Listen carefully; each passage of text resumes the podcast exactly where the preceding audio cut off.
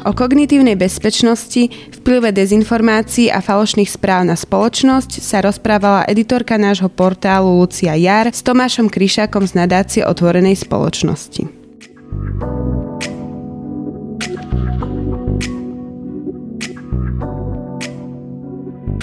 Nám sa podarilo minulý týždeň zorganizovať eh, spoločne s viacerými partnermi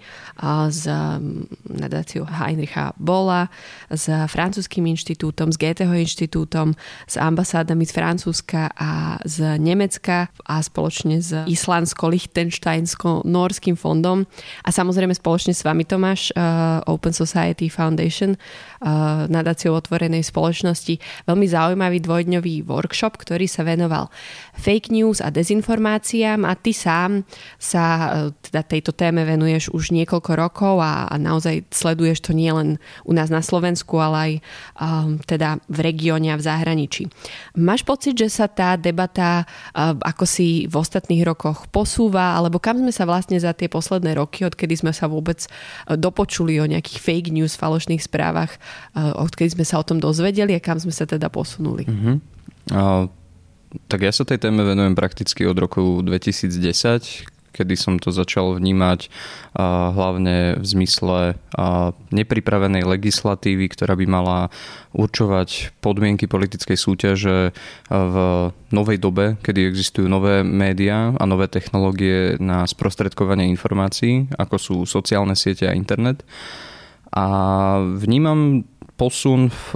v tejto téme a v tom, ako sa k nej pristupuje um, smerom k väčšiemu dôrazu na vážnosť tejto témy. Čoraz viac ľudí si uvedomuje, že je to naozaj problém. A ak sa nemýlim, tak e, naposledy, keď sa robil prieskum, koľko ľudí na Slovensku považuje tému dezinformácií za problematickú, tak to bolo myslím, že až 87% populácie. A keď si to porovnám s minulosťou, keď okolo roku 2012-2014 prišiel tento problém zaujímavý len naozaj pre veľmi okrajovú časť e, expertov, e, tak dnes je to vlastne široko diskutovaná téma a pritom stále vieme, že o tejto téme vieme málo a vieme povedať, že robíme naozaj nie dosť, aby sme dokázali ubrániť obyvateľstvo pred rôznymi manipuláciami, ktoré číhajú online. V dnešní době se setkáváme s tímto fenoménem naprosto napříč celým kontinentem a má velký vliv na kvalitu demokracie. Samozřejmě tohle je téma, které bychom moc rádi postihli s co nejširší řadou expertů. A proto v regionu hledáme vlastně eh, ty vhodné nástroje, hm, sítě sítí, tak říkajíc, které by nám vlastně pomohly na jedno místo združit ty odborníky a odbornice a poradit se s nimi o tom, jaké jsou nejlepší cesty pro boj s fake news, eh, s dezinformacemi a taky eh, pro edukaci o těchto fenoménech hovorí Tomáš Bouška z Heinrich Böll Stiftung. Predtým, ako sa dostaneme k tomu, že čo vlastne robíme, tak sa porozprávajme najprv o tom, že, že čo je tá základná asi definícia, lebo aj to, ako som minulý týždeň na podujatí mala pocit, ešte stále sme sa nie úplne dohodli na tom, čo sú fake news, čo sú dezinformácie, čo sú hoaxy a, a možno to je aj taká reflexia toho, prečo nemáme aj skutočné nástroje na to, aby sme proti ním vedeli bojovať. No, začal by som tým, čo sú to fake news, teda falošné správy. Uh, falošné správy sú v zásade um, také mediálne výstupy, ktoré sa tvária ako spravodajstvo, ale v skutočnosti ich tvorcovia nesledujú štandardy a etické princípy novinárov. To znamená, že informácie, ktoré publikujú, si neoveria, nedajú priestor druhej strane, častokrát pracujú s vlastnými domienkami a prezentujú ich ako fakty a vlastne týmto spôsobom niekedy účelovo, niekedy z nevedomosti vytvárajú obsah, ktorý v zásade je v rozpore s realitou a tým manipulujú svoje publikum, ktoré v dnešnej dobe nemá toľko času, aby si takéto informácie de- detailne overovalo. Dezinformácia naopak je akákoľvek účelovo vytvorená správa, ktorej cieľom je pomýliť alebo oklamať jednotlivca alebo verejnosť. Môže to byť obyčajný status, môže to byť fotografia, môže to byť krátky audiozáznam. Je to proste akákoľvek forma informácie, ktorá je zmanipulovaná, nemusí niesť znaky klasickej žurnalistiky alebo klasického nových nového článku, ale je, je to vlastne najčastejšie sa vyskytujúci typ klamlivej informácie, ktorú nachádzame na sociálnych sieťach. No a hoax uh, je vlastne poplašná správa. Jej, uh, jej definícia začína tým, aký má vlastne účel a tým účelom je, aby v spoločnosti uh, vyvolala paniku, uh, nejaké veľmi výrazné obavy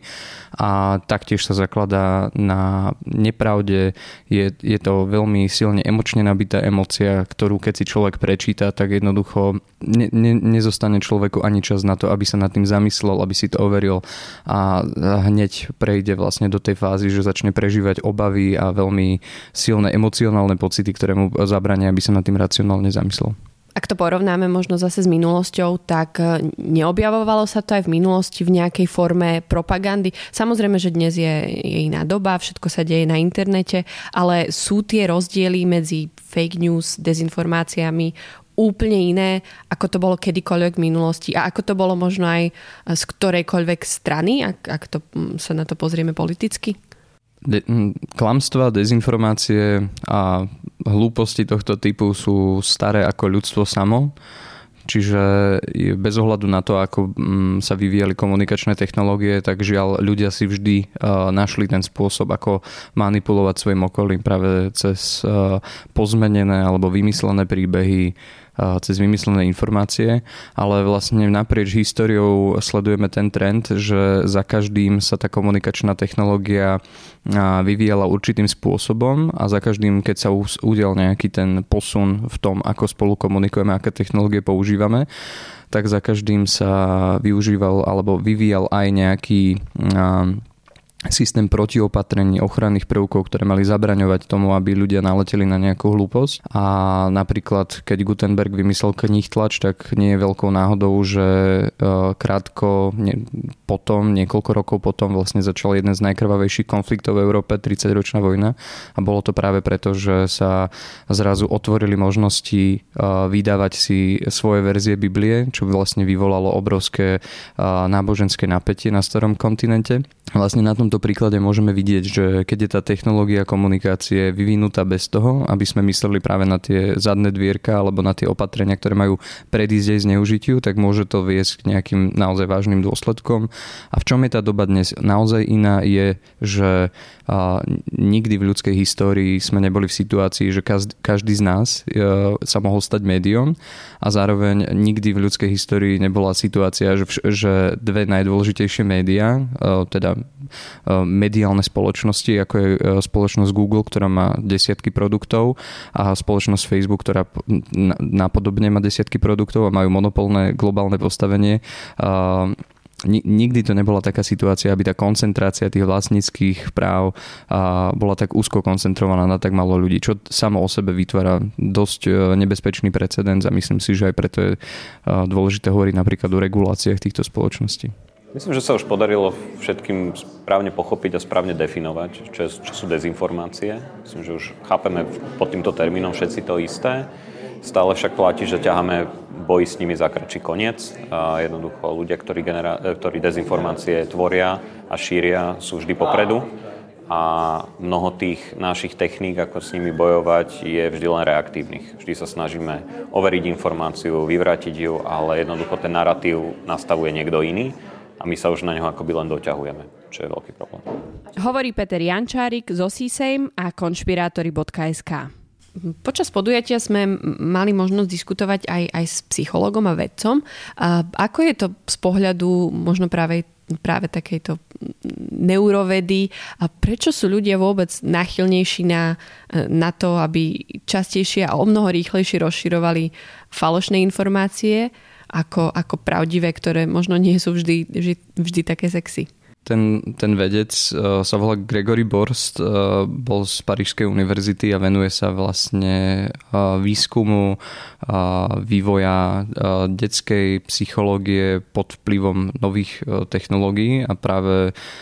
tie diskusie, ktoré sme mali s týmto hostom, boli naozaj veľmi zaujímavé, lebo podotkol, že stále platí a um, respektíve z ich výskumov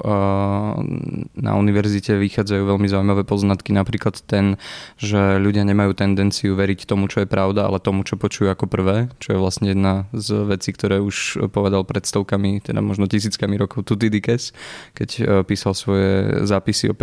peloponeských vojnách, ale teraz vlastne až v 21. storočí máme na uh, toto pozorovanie aj uh, objektívne dáta, ktoré to potvrdzujú.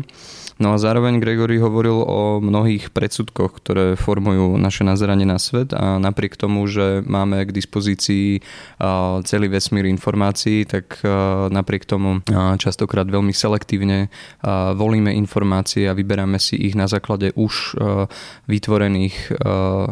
názorov, ktoré v sebe nosíme a častokrát odmietame e, akceptovať, že realita môže byť e, iná, než e, ako si sami predstavujeme. A vlastne z tohto paradoxu dosť často benefitujú práve rôzne konšpiračné alebo nedôveryhodné zdroje, ktorých je bohužiaľ na slovenskom internete a sociálnych sieťach nepreberné množstvo. A tieto potom dokážu svoje publikum uzavrieť do takých až názorových bublín, ktorých je sa potom nás, následne ťažké dostať. A tieto názorové bubliny ďalej znemožňujú to, aby sme si lepšie rozumeli, aby sme dokázali viesť diskusiu a práve porozumieť tomu vlastnému tým, tým vlastným limitom, ktoré nám bohužiaľ e, dáva náš mozog a spôsob, ako premyšľame, tak ak, ak to začneme lepšie chápať, tieto limity, tak si myslím, že máme, máme mm, lepšie nakročené k tomu, aby sme boli odolnejší voči manipuláciám, ktoré na nás číhajú online. A platí to, že, že možno mladšie generácie tým, že sú o mnoho viac na internete ako tie staršie, tak sú nachylnejšie naozaj na dezinformácie, alebo je to skôr taká milná predstava? Existovala dokonca milná predstava a myslím, že je stále rozšírená, že mladí ľudia tým, že sú uh, native digitals, to znamená, že sa narodili do doby, kedy už uh, uh, nepoznali svet bez sociálnych médií a takýchto technológií, tak sú oveľa lepšie pripravení sa v nich orientovať a je menej pravdepodobné, aby podľahli nejakým klamstvám a lžiam. Ale v skutočnosti tie prieskumy ukazujú, že je to presne naopak, pretože práve mladí ľudia vo veku 15 až 25 rokov majú mozog vo fáze, kedy eh, ich mozog uprednostňuje informácie a je citlivejší na informácie, ktoré, ktoré vyvolávajú silnú emocionálnu reakciu. A keďže silnou emocionálnou reakciou sú najčastejšie eh, nabité dezinformácie, klamstvá, veci, s ktorými pracuje tá dezinformačná scéna, tak práve pre tento paradox sú mladí ľudia náchylnejší takýmto veciam veriť a viac sa im zobrazujú v ich newsfeede a preto sú vlastne v porovnaní so staršou generáciou náchylnejší takýmto veciam veriť, preberať ich a šíriť ich, aj keď väčšina spoločnosti si myslí pravý opak. Opäť dezinformácia. Poďme teraz k tým, k tým nástrojom. Tiež sme prebrali množstvo, množstvo nástrojov, ktoré fungujú nielen možno medzi mladými, pretože sme mali na podujatí veľa študentov, ale aj medzi novinármi, ktorí si overujú informácie a tak ďalej. Sú nejaké, nejaké všeobecné základy toho, ako čeliť vôbec dezinformáciám a falošným správam, ako ich rozpoznať? Dá sa povedať, že ten najzákladnejší princíp, ktorého by sa mal človek držať, je, aby opakoval tú istú prácu, ktorú robí profesionálny novinár, keď e, zbiera informácie, ktoré neskôr spracuje e, do nejakého článku, tak vlastne toto by mal robiť na internete každý z nás. A ak narazíme na nejakú novú bombastickú informáciu, ktorú sme doteraz nikdy nepočuli, tak by sme si mali napríklad urobiť naozaj ten základný výskum a to je, že by sme sa e, nevenovali len titulke, ale pozreli si celý ten článok, e, pozreli si napríklad, či poznáme autora toho článku a ak už napríklad ten článok nie je anonymný, ale je za ním konkrétny človek, tak si môžeme pozrieť históriu článkov toho človeka a vyhodnotiť, že či je dôveryhodný alebo naopak e,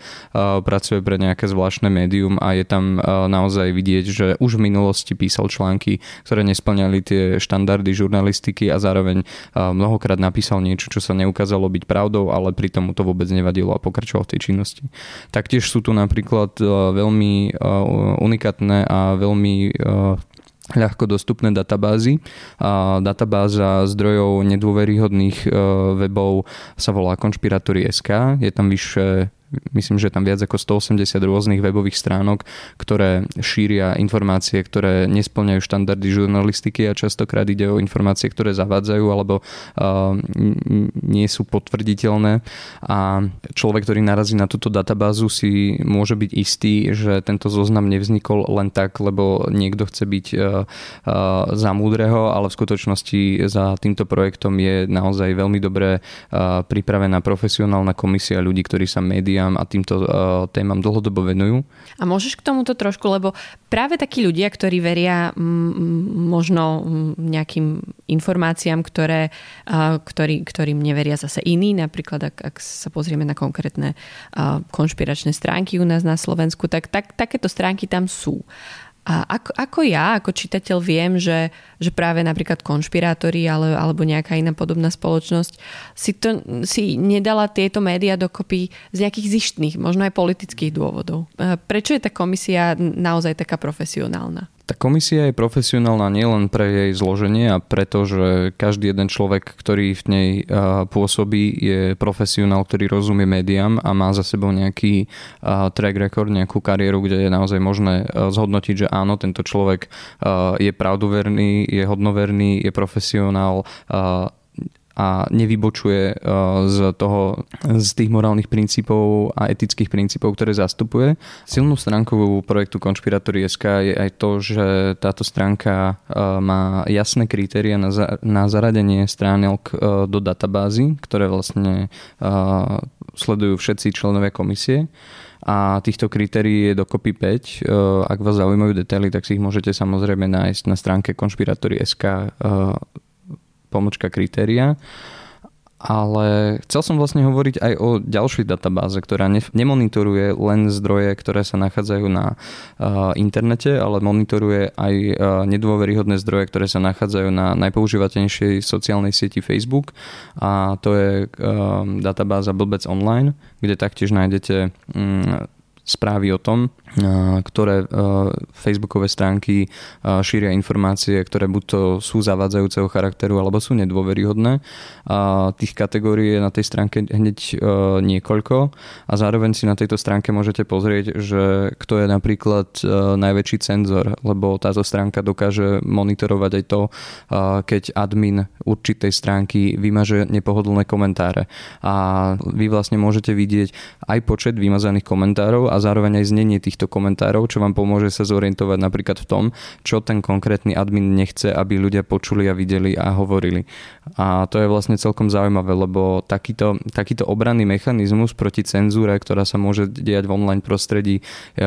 vo svete vlastne neexistuje a v tomto sme ako krajina celkom unikátna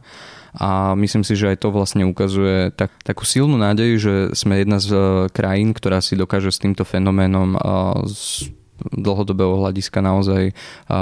poradiť a používame na to technológie aj že, a taktiež si myslím, že tá silná stránka, prečo sa na Slovensku tak dobre darí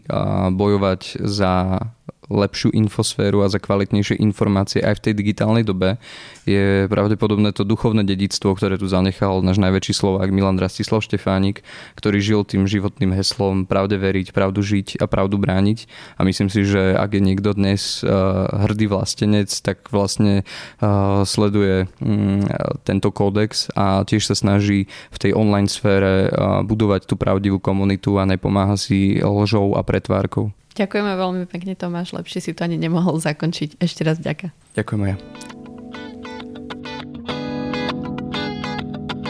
Tento podcast vznikol v spolupráci s pražskou kanceláriou Heinrich Böll Stiftung. Ďalšie naše podcasty nájdete na stránke euraktiv.sk lomka podcasty, v dennom newsletteri nášho portálu alebo vo vašich obľúbených podcastových aplikáciách. Na tomto dieli spolupracovali Štefan Bako, Kristina Kubišová a Lucia Jar.